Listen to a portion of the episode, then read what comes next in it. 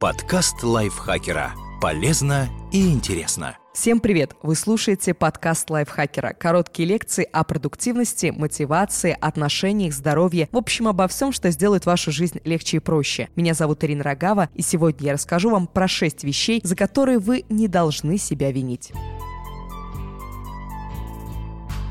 Избавьтесь от груза, который взваливают на ваши плечи из-за общественных предрассудков. И первый такой груз – отказ от спасения близкого человека. Если ваш партнер, родитель или другой близкий человек столкнулся с пагубной зависимостью, логично захотеть с головой погрузиться в его спасение. Это кажется ответственным и правильным, хотя на деле может привести к обратному результату. Взаимоотношения вокруг зависимого человека выстраиваются по определенной схеме. Ее называют треугольником Карпмана. В нем выделяются три роли. Жертва, которая нуждается в помощи, преследователь, который терроризирует жертву, указывая на ее зависимости, спаситель, избавляет жертву от страданий и чувствует себя героем. Но это не значит, что последний придет и все исправит. Участники схемы по очереди примеряют разные роли, и спастись можно только вырвавшись из треугольника. Допустим, повзрослевший сын пытается спасти от алкоголизма отца. Страдающий от зависимости мужчина становится жертвой, а его ребенок примеряет на себя роль спасителя родителя, пытается помочь деньгами, наладить быт, найти место в реабилитационном центре. Отец продолжает пить, и сын превращается в преследователя. Выливает спиртное, отбирает деньги, чтобы потратить их на оплату коммуналки и продукты для родителя. Намерение тоже, а роль другая. Отцу это надоедает, и он начинает обвинять во всем сына, бросаться на него с кулаками, меняя расклад. Теперь он преследователь, а сын жертва. Затем мужчина попробует помириться, станет спасителем и создаст у ребенка иллюзию, что все может наладиться, а в итоге все вернется на исходную позицию. Сын начнет спасать, а отец будет жертвой. Новый круг начинается, главный враг алкоголизм не побежден. Зато здесь формируется созависимость, которая замыкает жизни людей друг на друге и мешает им быть счастливыми. Разумеется, бросать близкого человека, попавшего в трудную жизненную ситуацию, не стоит. Это нормально предложить ему помощь, но только от него зависит, готов ли он ее принять. Примеряя на себя роли из треугольника Карпмана, вы ведете все всех по знакомому сценарию. Чтобы что-то изменить, нужно начать с себя и изменить свои реакции. Лучше всего это делать с психологом, так как для созависимости есть предпосылки, которые зачастую спрятаны в детстве. Но вам определенно не должно быть стыдно, что вы перестали спасать другого и начали спасать себя. Это продуктивно, а не безответственно. Второе – расставание с неподходящим партнером.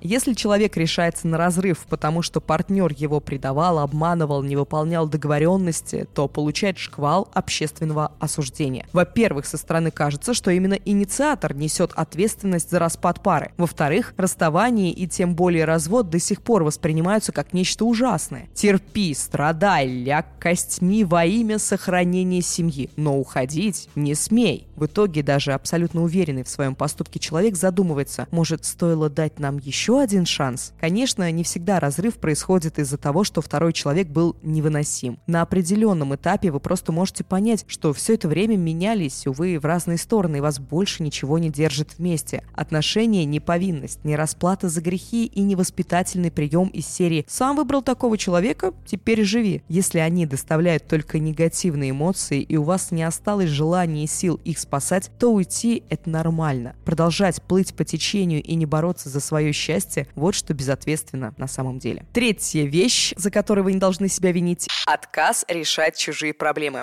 Если вы кого-то родили или установили, и он пока не достиг совершеннолетия, его проблемы – ваши проблемы. Это даже не нравственный закон внутри нас, а правовая норма, закрепленная в Семейном кодексе. Во всех остальных случаях вы можете, но не обязаны помогать. Очевидно, что вы с энтузиазмом разделите тяготы жизни с тем, кто вам симпатичен, близок и с кем вы выстраиваете симметричные отношения. Если кто-то обвиняет вас в безответственности, когда вы отказываетесь решать его проблемы, это манипуляция. Просто продолжайте в том же духе, и любители прокатиться на чужой шее сами отсеются. Увольнение с нелюбимой работы.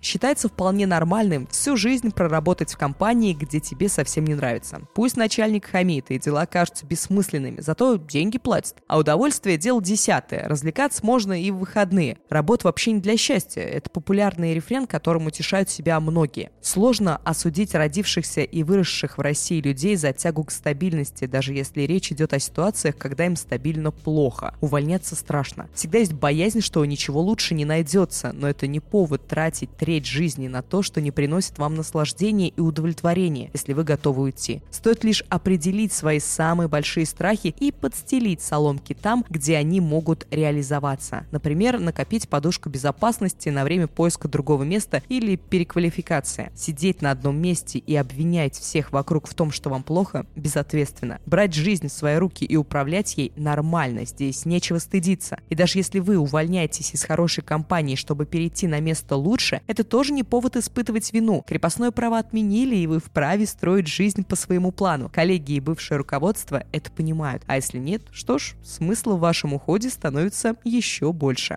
Нежелание заводить семью или детей. Люди реагируют на подобные заявления как под копирку. Это эгоизм. Они просто не хотят брать на себя ответственность. Хотя в осознании того, что у тебя нет сил и ресурса быть хорошим партнером или родителем, ответственности гораздо больше, чем в бездумном следовании стандартным жизненным сценариям. Смена убеждений.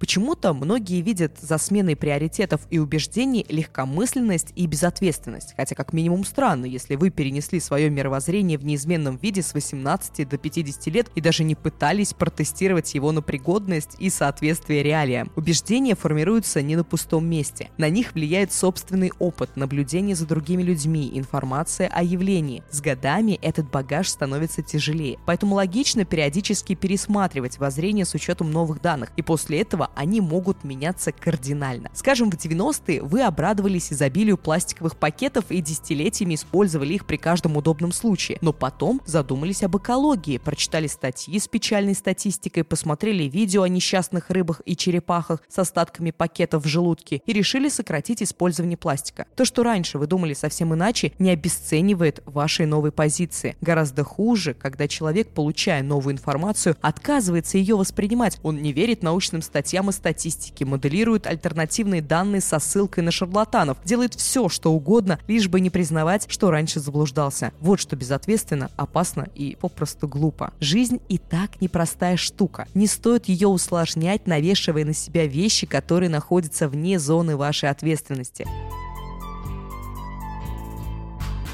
Делитесь этим подкастом, чтобы напомнить об этом окружающим и не корите себя лишний раз. Также не забывайте поставить лайк или звездочку нашему подкасту, нам будет очень приятно. Можете даже написать комментарий, комментарий напишите, не поленитесь. И до встречи в следующем выпуске. Я, Ирина Рогава, с вами прощаюсь. Пока. Подкаст лайфхакера. Полезно и интересно.